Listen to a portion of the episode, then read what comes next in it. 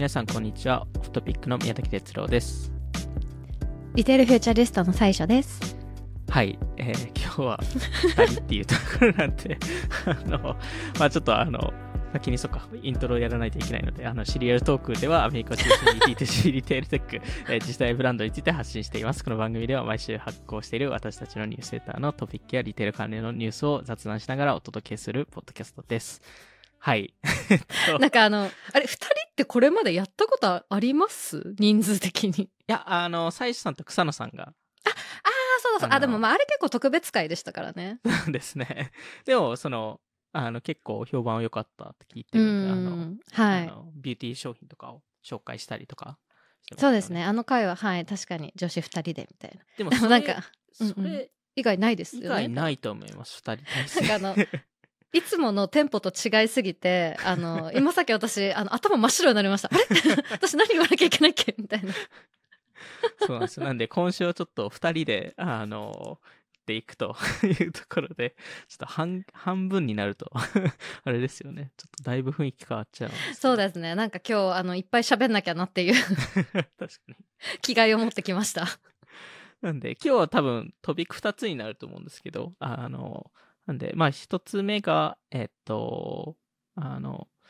ピックアップした記事で、えっと、多分ニューヨークタイムズの記事だったと思うんですけど、あの、なんか、ブランド化された不動産、うん、うん。うんえーが、な増えてるみたいなことが、えっと、記事として書かれていて、まあ特にそのマイアミとか、あの、まあもうちょっと、あの、ラグジュアリーな場所、えーとかで、そのラグジュアリーブランドが、えっと、まあ、アパートを作ったりとか、うんうんえーしていて、えーまあ、アルマーニでしたり、ベントレー、ポルシェ、えーとかが、えっと、作られていて、なんかまあ、単純にこういう現象が、なんか、ホテルとかって過去あったと思うんですけど、はい。うんうんあ、と、レストランとかカフェとか、うん、うん。えーで、なんかついにもう住む場所っていうところまで 行ったっていうところで、なんかもう、ライフスタイル化するっていう意味合いだと、もう住む、す住まいまで、うんうん。えー乗っ取るのは、えっと、やっぱり一番だなと思うので、なんか、最最初さんもこれ見てどう思いました？えなんか、え、このパターン初めてじゃないですか？なんかどう思いました？すごい、こうなんか、いつもと、いや、いい、いい、そうですね、いい終わり方がなかったんで、自分の考えの中の。なんで、もう振っちゃいました。ありがとうございます。では、私の意見を述べていきたいと思うんですけれども。いや、でもそう、まさに本当なんか、究極、究極系だなっていうのと、でも意外となんか、その発想が、なんかなかったというか、うん割となんかホテルでもうなんか一個のうんうんゴールだと思ってたんですけど、あ、でも確かにそのパターンもあるのかっていうのも ありましたし、えっと、まあちょっとラグジュアリーではないですけど、あの、日本でもあの、マッシュホールディングスうんっていう、えーとあれですね、ジェラートピケとか、ああ。の、そういうのをやってる、あの、えーとアパレルが、確かそういうプロデュースをやってあたうん。気はしていて、で、まあ、ただその、やっぱ、ラグジュアリーだからこそ、その本当に全部作ってるじゃないですか。うんうん。まあ、なので、あのーまあそのインテリアだったりだとか、でそこら辺まで全部その世界観がこう統一されてる。で、そこでもう暮らせるっていうのは、なんかすごくいいなと思いますし、あとまあ多分その使い方として、まあ別荘みたいな感じですよね、うん多分。確かに。まあなんかだからこそ多分、そのブランドの世界観が、で、なんか暮らすみたいなのが多分くどくならないというか、うんなんか多分メインの家でそれはちょっとなんかどんなに好きでもなんかちょっとってなっちゃいますかね。そうなんか飽きが来る気はしますねう。ん確かに。あとなんか変にその自分でこうなんか買い足したりとかするとちょっと世界観崩しそうだから、うんなんかあんまりその自分らしさというかアレンジみたいなのもしづらいだろうしと思うと、うんなんかそのインテリアとかが好きな人は逆にちょっとなんかまあそういう別荘くらいの感じだったらいいけどみたいななりそうですよね。なんです。まあそういう意味だと、まあもうちょっとホテルっぽい感覚になるんですかね。うーん、そうだと思います。うん。でもなんか、こういう住む場所っていうか、まあそのライフスタイルを、あの、ラグジュアリーブランドが入って、えー、着始めると、まあもちろんなんか、住まいからホホテルからカフェとうんかレストランっていう場所もあって、なんか他どういうところ行くんだろうっていろいろ考えたときに、うんうんあの、まあ、Airbnb とか、あの、は、えっと、それこそ直近ですとあの、バービーが、えっと、や、あの、Airbnb とコラボしたりとか、えーバービーハウスを作ったりとか、うんうんうんうん。えーしてましたし、なんかそういう、その、まあ若干ホテルっぽいですけど、うんうん。なんかもうちょっとその空間とのコラボ、うんえーっていうのをやっていく可能性があるのかなと思っていて、なんか最近結構ブランドもなんか博物館とコラボしたりとか、うんうん。えーもしてる気がするので、なんかそういう意味だと、なんかどの、なんかいろん、自分の顧客が行くような空間とかとコラボできるかっていうところもなんか考え出してるのかなと思いましたうね。ん。確かに確かに。まあ、あとやっぱりすごい最近その空港にめちゃくちゃ進出してるなっていうのもうんありますし、なんか、あの、この間、あの、江原理恵さんがゲスト来てくださった時に、ああれなんだったっけな。な、何かの、あの、アメニティみたいな、のなんかブランドが、なんか出してる？もの、あの、多分、えっ、と、えっ、と、エコノミーじゃない、もう一つなんかプレミアムみたいなの乗ると、なんか全員に配られるみたいな。アウェイとかですかねあ。あ、アウェイだったかもしれないです、は確か。あの、僕も持ってます。そうそう、なんかああいうのとかも、なんか多分ファーストクラスだったら、なんかもうちょっとこうラクシュアリーなブランドのそのアメニティが出てきてみたいなのとかもすごくあるんだろうなって思いますし、うんなんか本当結構なんか、もうどんどんそういうのが広がっ、なんて言うんでしょう、そのラクシュアリーブランドのなんか領域がものすごく広がってきてますよね。うん、確かに。うん。でもなんか、それこそ、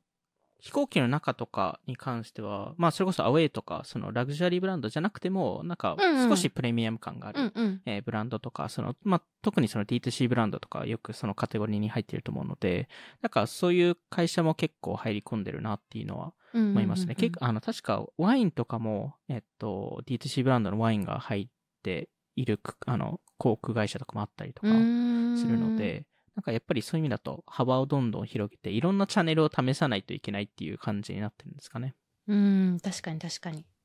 なんかでもその、家を抑えてると、で、まあおそらくその、ある程度のインテリアとかも揃ってるわけじゃないですか。はい。なんかそうなった時に、なんかそのある程度、じゃあその顧客が持ってるものっていうのを理解してるわけなので、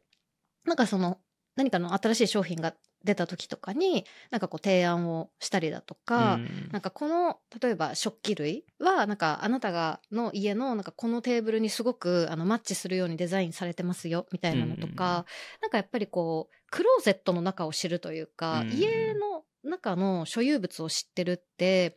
一番強いんですよねそういうレコメンドの時に。なのでなんかそもそももうそれを自分たち側で用意してるっていうのはなんかすごく強いなと思いますし、うんでまあその自分たちのブランドの中でのそういうアップセルみたいなのがちょっとなんかそのなんて言うんでしょう。やろうとしてることがなんか結構外商と近いなっていうのは思ったりするので、なんか本来は多分 なんかあの百貨店とかがなんか自分たちプロデュースのなんか家とかなんかやるとなんか最もいいんだろうなっていうのは思いましたけど、あとなんかポルシェはい。とかがなんかやってるっていうのが結構意外でした。個人的には。確かに。でもなんかその、それこそ過去に、サイさんがそのハロッズとかがその、うんあの、メンバーシップスペースとかを作ってるのも、なんかこれに若干近しいところもあるのかなっていうのは。思ったので、うんうんなんかそれの延長線にあるっていうところですし、うんうんうんうん。まあさすがにその住まいまで全部のブランドが作れるわけないので、なんでまあそれはすごすごいブランドに応じて考えないといけない、えーっていうところと思うんですけど、それこそなんか、実際はやってないんですけど、グロシエとかも昔、なんかホテルを、なんか一時期、すごい所有者がやり、なんかデザインしたいみたいなことを言ったりとか、なんか確かにグロシエのホテルだったら泊まる人多い多そうだなと思ったりあー確かに。とかするので、まあなんか自分のブランドを理解しながら、どういう空間を作るべきか。で、それが場合によっては多分店舗っていうポップアップとか、えーそういうところもあるあるんですけど、なんかどんどん、なんかライフスタイル化していくと、それこそそういうホテルとか、すあの、アパートとかになるのかなっていうところですね。確かに。これ、あの、スキームというか立て付けとしては、あの、不動産会社がメインでその土地建物を持ってて、そこにまあその名前なんか名義貸しというかっていう形なのかそのブランド側がもう土地建物のその資産自体も持ってるっていう感じなのかでいうと、まあ、ブランドによっても違うんですかね？うん、おそらく違うと思いますね。ただうん。結構なんか、あの、まあその記事読んでると、アパートによっては、その、まあやっぱり一部のセレブとかも使ったりするので、なんか特にその高級、あの、高級車のブランド、えーのアパートの場合は、なんかもう、車ってそその、そのまま中に入れて、なんか車用のエレベーターまであるみたいな、ななんかそれっておそくらくなんですけど、普通のアパートじゃないものだったりすると思うので、わかんないです。もしかしたらあるかもしれないですけど、なんで、なんか場合によっては、それはおそらく、その、ブランド側がかなりお金出したのか、もしくは自分たちの、なんかそもそものものなのかっていうところかなと思いますね。あーでも確かに前なんかすごいなんかラグジュアリー雑誌のなんかで見たんですけどそのやっぱあのそういうこう高級車好きな人ってうん。それを眺めながら、あ。なんていうんですかそのリビングでもうそれを眺められるようにしたいみたいななんかがあるからなんかオリジナルでそういう風に作ったみたいなその車う庫んからその車入れてかつなんていうんですかその下からエレベーターで上げるんだけど、うん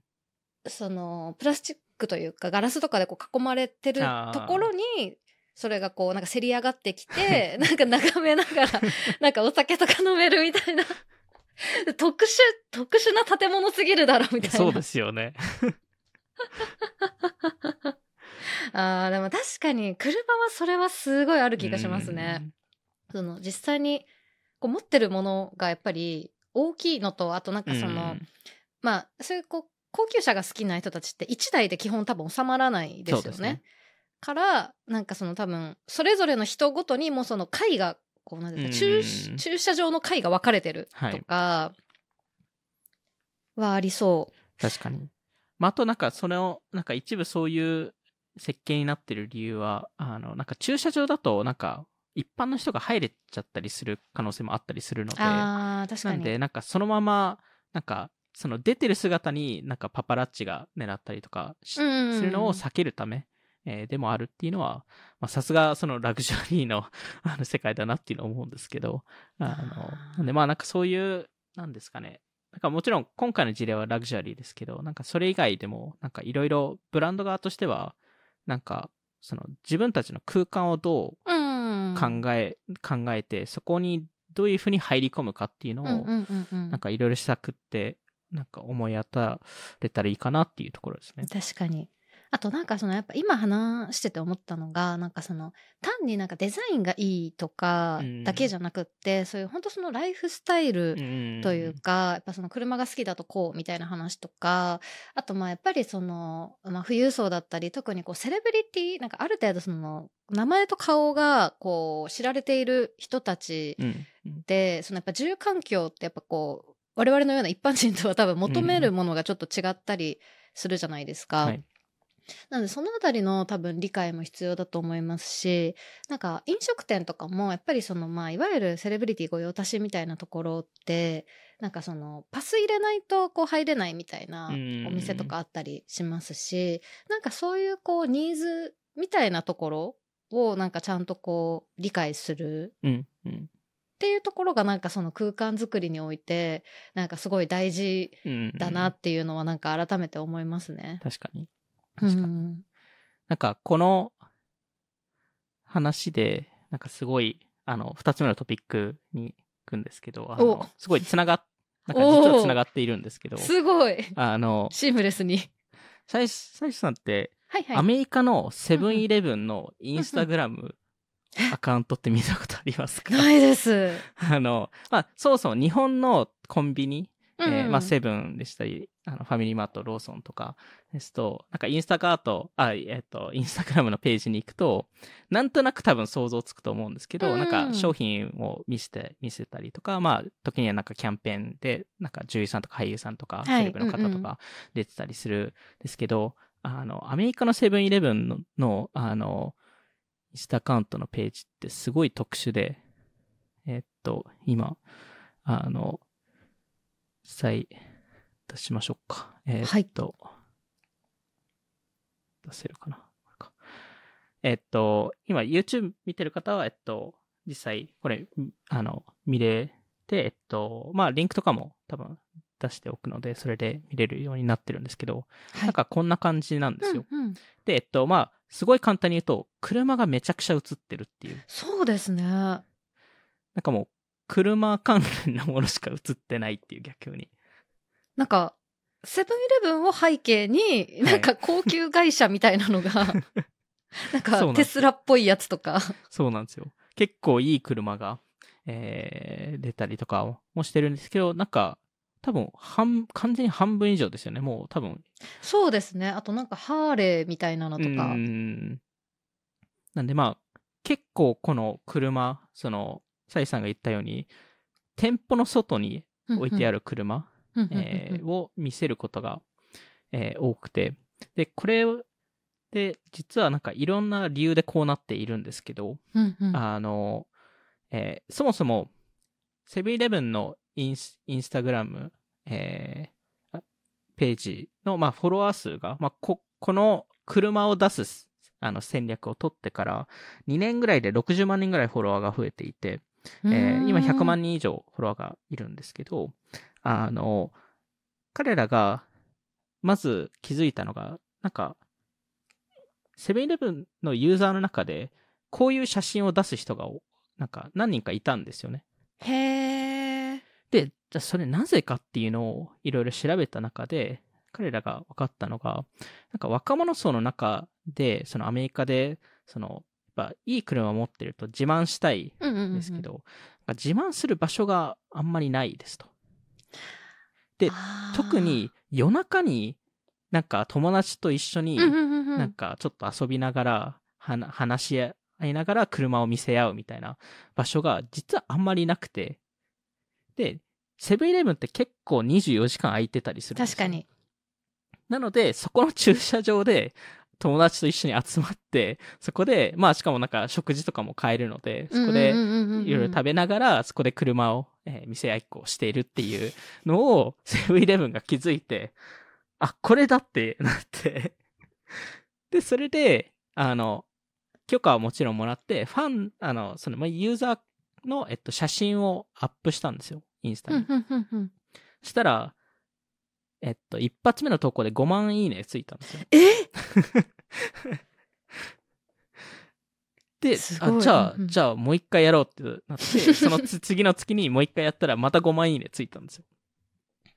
で、これを毎月やってたうちに、あの、アメリカの車のコミュニティが気づき始めて、で、えっと、それでなんか1日多分4、5万人のフォロワーなんか増えた日があったりとか、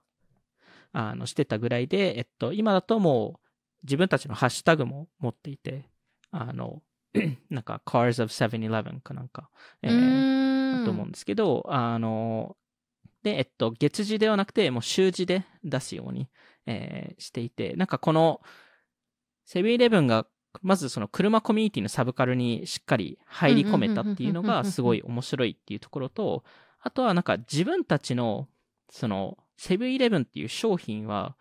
もちろん中で販売してる商品だけではなくて、その空間、その場所としての、うんあの、ユースケースをしっかり、えーまあ、見定めて、それをうまく活用できたっていうところが、なんかすごい面白いところだったなと思いましたね。へえ。いや、なんか、あの、これ、その、なんていうんですか。セブンイレブンに夜中に集まるっていうところまでは、あの、日本のヤンキーと完全に一緒 だなって思いながら聞いてたんですよね。あの、あの、まあ、しかも、その、まあ、駐車場が広いうん。から、なんかちょっとそのたむろしてても、うん、なんか、まあ、特にその田舎は。なんかやっぱ東京だとね、ちょっとあの、まずそもそも駐車場が。ないと思うので、ですねまあこれはアメリカも一緒だと思いますけど。で、まあその、そう本当にあの夜空いてるところが本当にコンビニしかない みたいなのとか、でもなんかやっぱそこで、その、こう、おしゃれな、なんか写真を撮るみたいなところが、なんか、まあちょっとち違いというか、でかつなんかやっぱその夜中のあのなんかネオンならではのなんかおしゃれさみたいのがありますよね。うんありますよね。その今フィード見て改めて思いましたけど、なんかその、その色合いと車の色合いが合わせていい感じになりますよね。確かに確かに。いやー、そのニーズめちゃくちゃ面白いですね。でもなんかこれがまさになんか空自分たちのブランドの空間っていうところをうまく活用した事例だと思っているので、なんで、なんかもちろんなんかそういうなんかホテルとコラボするとか、Airbnb とコラボするとか、住まいを作るとかっていうのもあるんですけど、まあ実際とそれって高いので、なんで、それだけではなくて、なんかいろんなやり方が実はあって、で、なおかつまあこれアメリカの場合ですと、その車コミュニティってめちゃくちゃ大きいですし、さらに、あの、すごいエンゲージメントも高いですし、まあお金も持っているので、なので、まあそこと、えー、うまく、と今一緒にやってるっていうのが、えー、なんか、結構、セブンイレブンとしてはなんかマスアピールしているブランドなのに、インスタグラムがサブカルにアピールしてるっていう、なんかそれが若干面白かったっていうところですね。いや、でも確かになんかこれ、日本のセブンイレブンだったら、なんかここに気づいたとしても、なんか許されないというか、うん、そうですよね。まあなんかせめて、その、なんて言うんでしょう、サブアカウントというか、別のものを作って、とかなんか期間限定のキャンペーンみたいなのとかはあるかもしれないですけど、なんか、まあ逆に多分日本の場合だとマスすぎるのかもしれないですね。そのセブンイレブンっていう存在自体が。確かに。うん。確かに。なんかその、ちょっと子供の教育に悪いとかいうクレームがめっちゃ来そう。なんかこういうことやったら、なんか その、夜中に 車で出かけてみたいな。それをすおすすめしてるんですか？みたいな。そうそうそうそうそうそう。なんかこう、暴走族的な のをなんか誘発しそうみたいなのですごい怒られそうな。これがなんか日本のなんか一つのブランブランドを作る側としての課題でもありますよね。なんかそういうよりニッチなところにく方が、やっぱりエンゲージメント高かったりもしますし、まあ、その、あの、アメリカですとなんかポジショントークとか、なんか敵を作るとか、そういう戦略で使えたりするんですけど、日本だとなかなかそれって使えなかったりするじゃないですか。かやっぱり、なんか一つのカルチャーになっちゃっているので、なんで、なんかマスに向けないといけない。なので、なんかそこまで変なことが言えなかったり、ちょっとエッジが効いたもの言えなかったり するっていうのは、なんかもしかしたら、そのブランド作りっていう、そのマーケティングの意味合いでのブランド作りで言うと、なんかいろいろ厳しい面があるかもしれないなと思いましたね。うん、確かにそうですね。なんかその、あれですよね。なんか、なんかその、まあ、もともとこのセブンイレブンのやつも、まあ、UGC というか、うんうん、こう、ユーザー発信のものをたまたまその気づいてっていうものじゃないですか。で、それを、その、やっぱ、活かし方が多分、日本だとすごく難しいなって、その、やっぱり公式でそれを、なんかまあ、リポストしていくというか、っていうところが、なんかちょっとやっぱり、なんか、上の人たちにとっての、なんかその決定の、なんか、リスクというか、ちょっとそれは、みたいな。なる気はしますよね。もうちょっともうなんか、プレーンなというか、うそこまでその冒険して、うん、なんかその炎上をしてしまうとか、うん、なんかその既存顧客があれってなるっていうリスクと、なんかその、まあこういう熱狂的なコミュニティをなんかファンとして引き入れていくっていうメリットとをこうなんか天秤にかけた時にみたいなそうですよね。あとなんか、多分よくあるのが、なんか、変に偏りたくないとか。なんかこっちに偏ると、なんかあっちもなんか全員になんかやらないといけないみたいなそうですね。みんなにいい顔したいみたいな。なんで、そこが、なんですかね。なんか、すごい難しいなって思いながら、うん、まあ、なんかアメリカを見てるからそうなんですけど、熱狂的なファンってすごい生まれづらくないですか？っていうのは思いますけどね。うんうんうん、うん、そうですね。だからなんか多分日本の場合だと、その一回アイドルみたいなものをかませることで、その熱狂的なコミュニティを引き入れるっていうのをやってるんだろうなっていうのは、思ったりしますけど、まあなんかやっぱこれってこうなんか文化的な、なんか差異なんでしょうね。うん、そうですね。まあ、そもそもその人種的に、その、どこまで多様性があるかっていうところも一部あると思いますし、あと、なんかその、社会的な、なんかその考え方っていうか、そのプレッシャーとか、あの、もうちょっとアメリカですと個人を押し出しているところを、日本ですともうちょっと、あの、グループを押し出したりするので、そういう違いはいろいろあるかなとは思うものの、なんかこういう事例を見て、なんか、そうですね。なんか特に日本っている、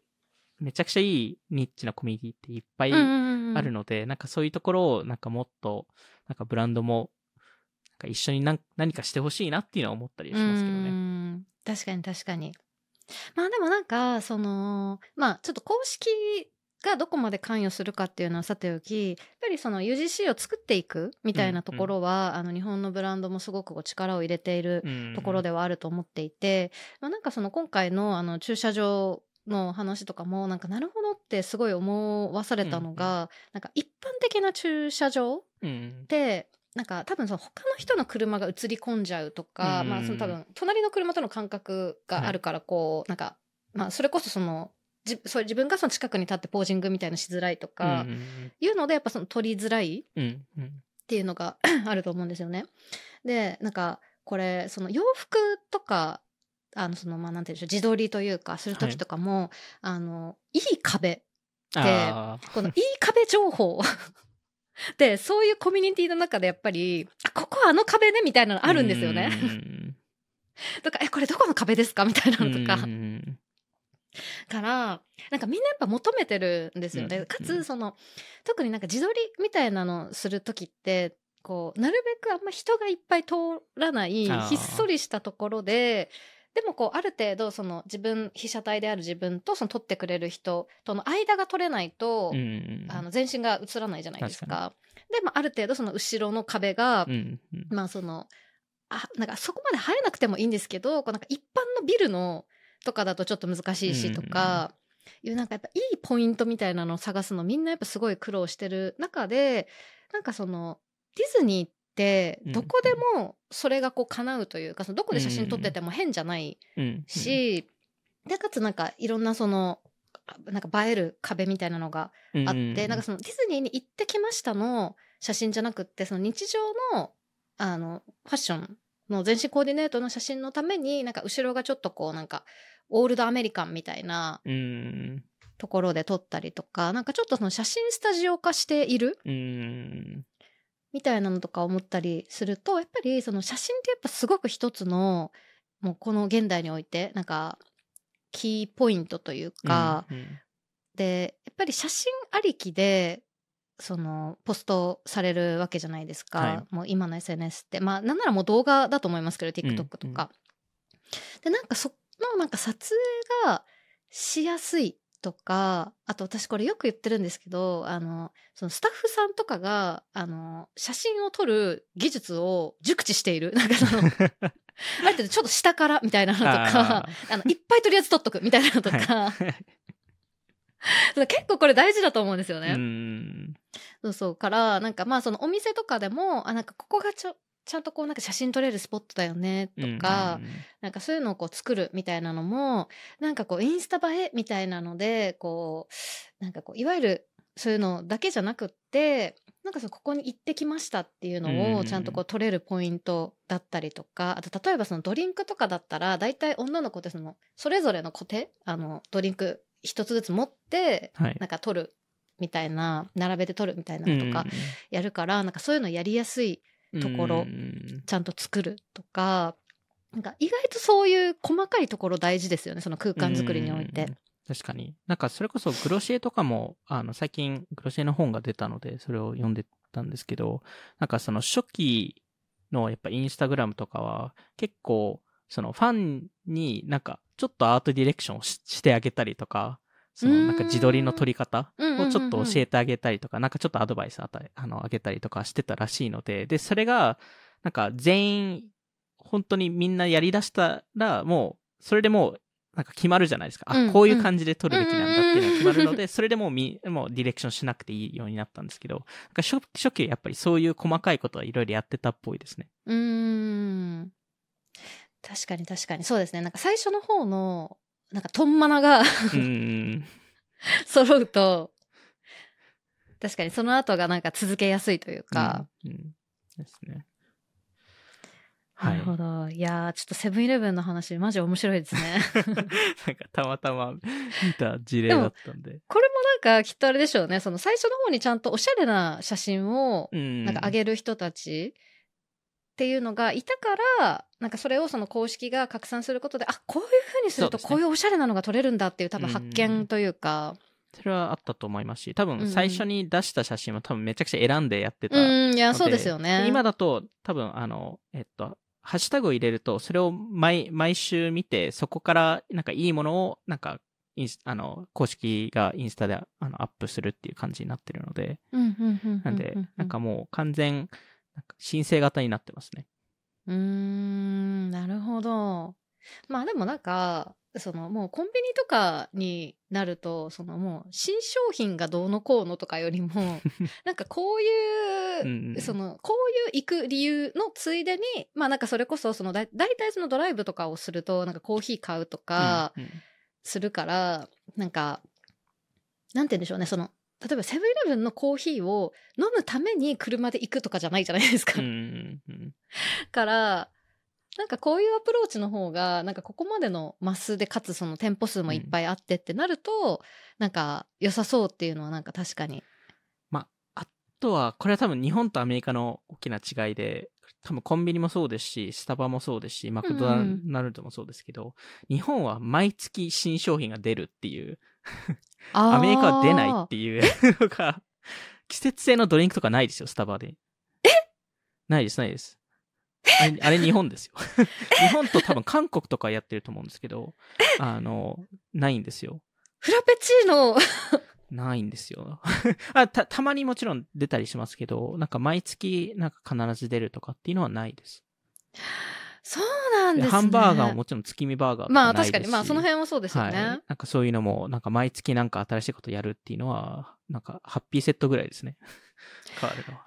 へえ知らなかったです。あまあでもそのなんて言うんでしょう季節みたいなものへのなんか比重の置き方が違うんですかね。あの、いろんな文化があるので、どの季節、季節を選んでしまうと、なんか批判されるっていうのは多分あると思います。確かに。だからそれこそもう今あのなんか日本ですらクリスマスコレクションみたいな言えなくなってますもんねその。あ、そうなんですね。そうなんです。ホリデーコレクション。そのやっぱりクリスマスってキリスト教うん。じゃないですか、でもやっぱりこれだけイスラムの人たちとかもうん増えてたりとか、まあそもそもやっぱりちょっとこうなんか宗教的なもの、うん、うん。ね、のなんか配慮みたいなのとかでなんかまああの全然使ってるブランドも多いとは思いますけど、まだ。なんかやっぱりちょっとその辺気にしだしたりだとか,、多分アメリカとかもなんかあんまりあれですよねそのクリスマスって。そうですね。押し、うん。押しすぎないようにしてたりとかしますね。確かに確かに。そうですよね。なんかその、うん。それこそアジア系が多いエリアだったらなんか旧正月とか多分絶対やらないといけないと思うんですけど、なんか旧正月とはみたいなそうですよね。なりますよね。ね普通の人まあ、あと単純に新し、あの、まあ、特にマクドナルドとか多分そうなんですけど、フランチャイズモデルとかだと、なんかそもそも、なんか、各フランチャイズとも話さないといけないので、うんなんかそういうのも多分めんどくさいっていうのもあったりとか、まあ、あとコスコスト的になんか、あちゃんとペイするのかっていうのを、なんか、け多分、いろいろ計算していると思うので、なんかまあ、いろんな理由で多分やってないと思うんですけど、なるほど、知らなかったです。でも確かになんかその海外に行くとなんかそういう季節性の商品とかがやっぱりものすごく日本と違ったりとかあの私ちょうどあの先週台湾に行ってたんですけど、うん。この時期って中秋の名月うんってわかります、宮崎さん。なんかあの秋ってなんかその月があちょ私も詳しくわかんないんですけど、わかります。中秋の名月って多分漢字で見たら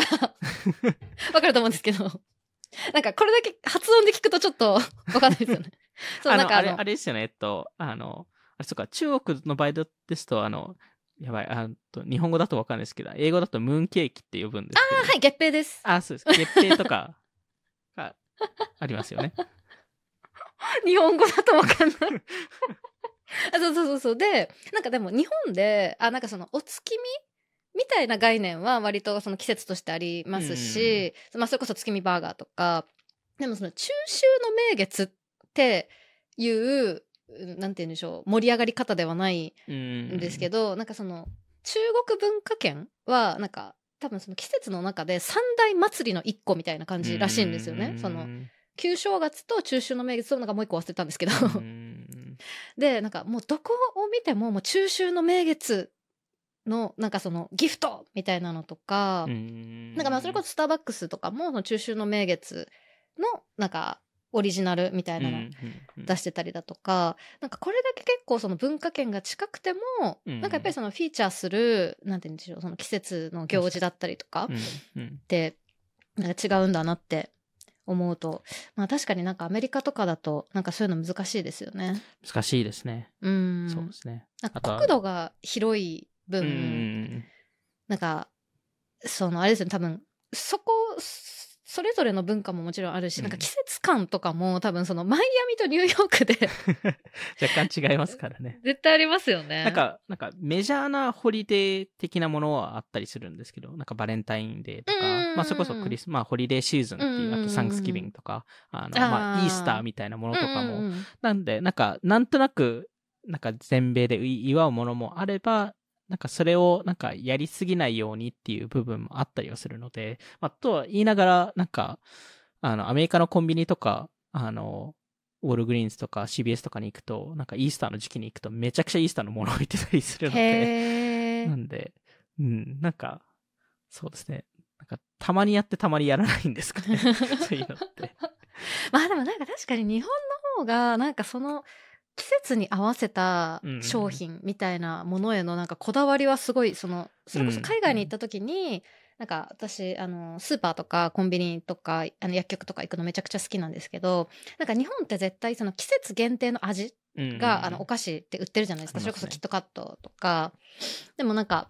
あのやっぱそういうのほぼないうんですよね。なんか逆に、スタンダード化しているからこそ、なんか期待外れにならないっていうのが多分アメリカの一つの特徴だと思いますね。うーんなんで別に新商品たま試さなくても毎回同じような味を食べれすますっていうのを保証してるのかなっていう。なんか多分あの日本の方がなんかあれなのかもしれないですねやっぱ食への貪欲さがすごいというかもしれないですね。なんかチャレンジ精神もあるしみたいなそれは思いますね。あと、あの、スタバで言うと、あの、これ必ず、あの、あの、アメリカ人とは言ってるんですけど、あの、スタバの、日本のスタバの抹茶ラテは圧倒的に美味しい アメリカの抹茶ラテよりも。違うんですね味が。日本と韓国はめちゃくちゃ美味しいって言ってますね。へえ何が違うんだろう。材料が違うんじゃないですかね。あまあでも確かにあのそもそもあの使ってるミルクとかもね、うん絶対違いますからね。まあでも確かにそれで言うと多分あの北海道で飲むのと東京で飲むのとも多分違う確かに。気がします。その、どこの牛乳使ってるかうん、みたいなのが。日本の抹茶ラテ美味しい。っていうのは全員言います。あと、あの、えー、すごいそれこそス。タバの季節性ドリンクは全員飲みたがりますし、全員マクドナルドに行きます。へえ。え、マクドででも何食べるんですか？でも、なんか、あ、でも照り焼きとかないのか照り焼きとか、そうですね。ああの、行きますし。まあ、あと、やっぱコンビニは全員行きたがりますね。あー、確かに。コンビニはもう美味しい美味しいって。確かに。まあ、だって、あの、あれですもんね、あの、オリンピックの時、すごいそれでバズってましたもんね、世界的あそうなんにで。すね。なんかあの、あの、あれじゃないですか、その、選手村から、あの、リポーターとかがやっぱり出ちゃいけないから、ねなんかコンビニくらいしか毎日の楽しみがなくって、あで、あの、おにぎりを開けるのに、なんかめちゃくちゃ苦戦して、あー確かに全員わかんないですからね。そうそうそうそうそうで、なんか1日目は失敗したんだけど、なんかその動画を上げたら、なんか、こう、ポイントみたいなの、うんコツみたいなのを教えてもらえ1っていうて、数字を 従ってみたいな。そしたらなんか2日目とか3日目に、あ、すごい綺麗にできたみたいな。確かに、TikTok コンテンツとしてはめちゃくちゃ良さそうですねそうそうそう、すごいなんかそれバズってました。確かに。いやー、日本の食はやっぱ美味しいっていうのは全員言います、いやーでもそう思うとなんかもうちょっとそれなんか世界的に知られてほしいなっていう気もしますけどね。TikTok でめちゃくちゃバズってますからね。それこそ卵サンドとかも、え、もう全員食べ、食べ、食べに来てますからね。え？セブンイレブンとか、卵サンドを何が違うんですか？卵サンド。あ、あの卵サンド存在しないんですよ。あーでもなんか、まずそもそもパンがちょっともちパンもち。が違いますし、うんうんあとマヨネーズも大きいと思います。キューピーとか。まあ、キューピーを使ってないと思いますけど、そうそういう日本、日本のマヨネーズってやっぱ違うので。へえ、そうなんですね。なんで、いろんな理由で、そうですね。なんで、おにぎりもそうですし。へえ、あ、でも私これ、なんか一個ずっと疑問なのが、なんかデパ地下って全然海外の人から評価されないなっていうのが不思議で、あー。なんかあれがなんでなのかなっていう、その、やっぱいつ行っってもデパ地下ってほぼ日本人しかいないんですよね、うんこんなにその海外の観光客の人が戻ってきてても。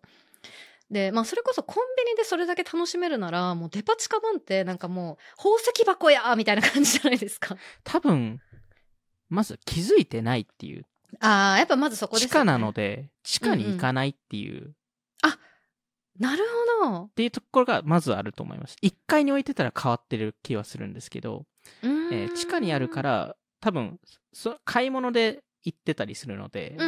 上にまず上がるっていう概念になっちゃう気が、気がします。多分ですけど。へえあれ地下ってないんですっけ？アメリカとかだと。ある、ある時もあるんですけど、基本的に広い国なので、地下に作らなくてもいいっていう。確かに。そもそもなんか平屋っていうか、なんはか2階3階すらいらないみたいな。うんああ、確かにな。なんで、それが多分一個あるんじゃないかなっていうところなんですけど、多分なんですけど、これから、それこそ TikTok でそういうのってすごいバズったりするので、うん多分 TikTok でなんか何人か出し始めると変わってくると思うんですよ。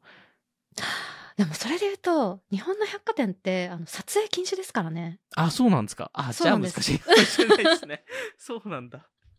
そうです、そうです。あの、もう、それはちょっと致命的かもしれないですね。飛んで、飛んできます。あの、マネージャーとかが。えー、あ、そうノーフォなんですね。トみたいな。へーノーフォトノービデオみたいな。あ、そうなんですね。そうです。あの、あ、だからあの、美術館とかも、日本って絶対撮影禁止じゃないですか。うんなんか割と海外だと、なんか全然そうですよね。問題ないところ多いと思うんです。あの、ライブとかもそうですよね。そうですね。ライブは、なんかすごい、それはわかりますね。そうか。しかもダメなんですね。でも確かにそのそもそもこうババズるためのなんかその UGC を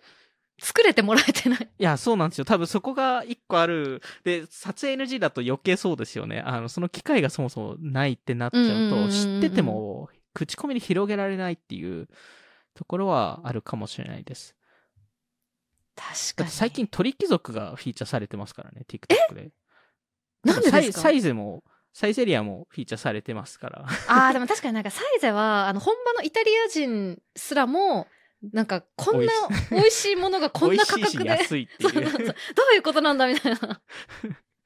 ってなって、なんかそういうのはやっぱすごいバズるので、なんか多分、デパ地下のものも本当はバズるとは思うんですけど、それこそ撮影禁止とかそうなっちゃうと、多分バズれないってなっちゃうんですよね。ああなるほど。もうひたすら気づいてもらえてない。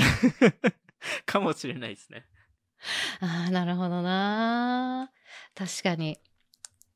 や面白いですね。このなんか各国のなんかこんなにグローバル化した時代でも、うん。やっぱりその各国のこうなんか消費行動って全然やっぱり違うし、まあそれに合わせてやっぱお店とかもねなんか違いますしそうですね。いやー大変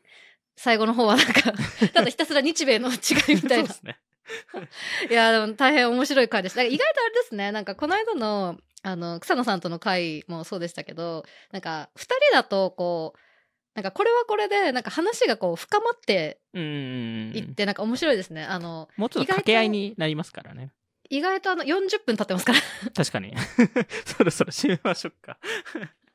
でもこのなんか特に後半のところはなんかすごいなんかささみんなに刺さりそうというかなんか あそこが面白かったですっていう声が確かに。出そうな気が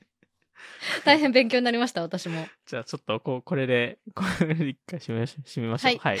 じゃあ、えっと、そんな感じで今回終わらせたいと思います。今回も聞いていただきありがとうございました。ニュースレターとノートでも毎週配信しているので、えー概要欄からぜひチェックしてみてください。えーそれではまた次回お会いしましょう。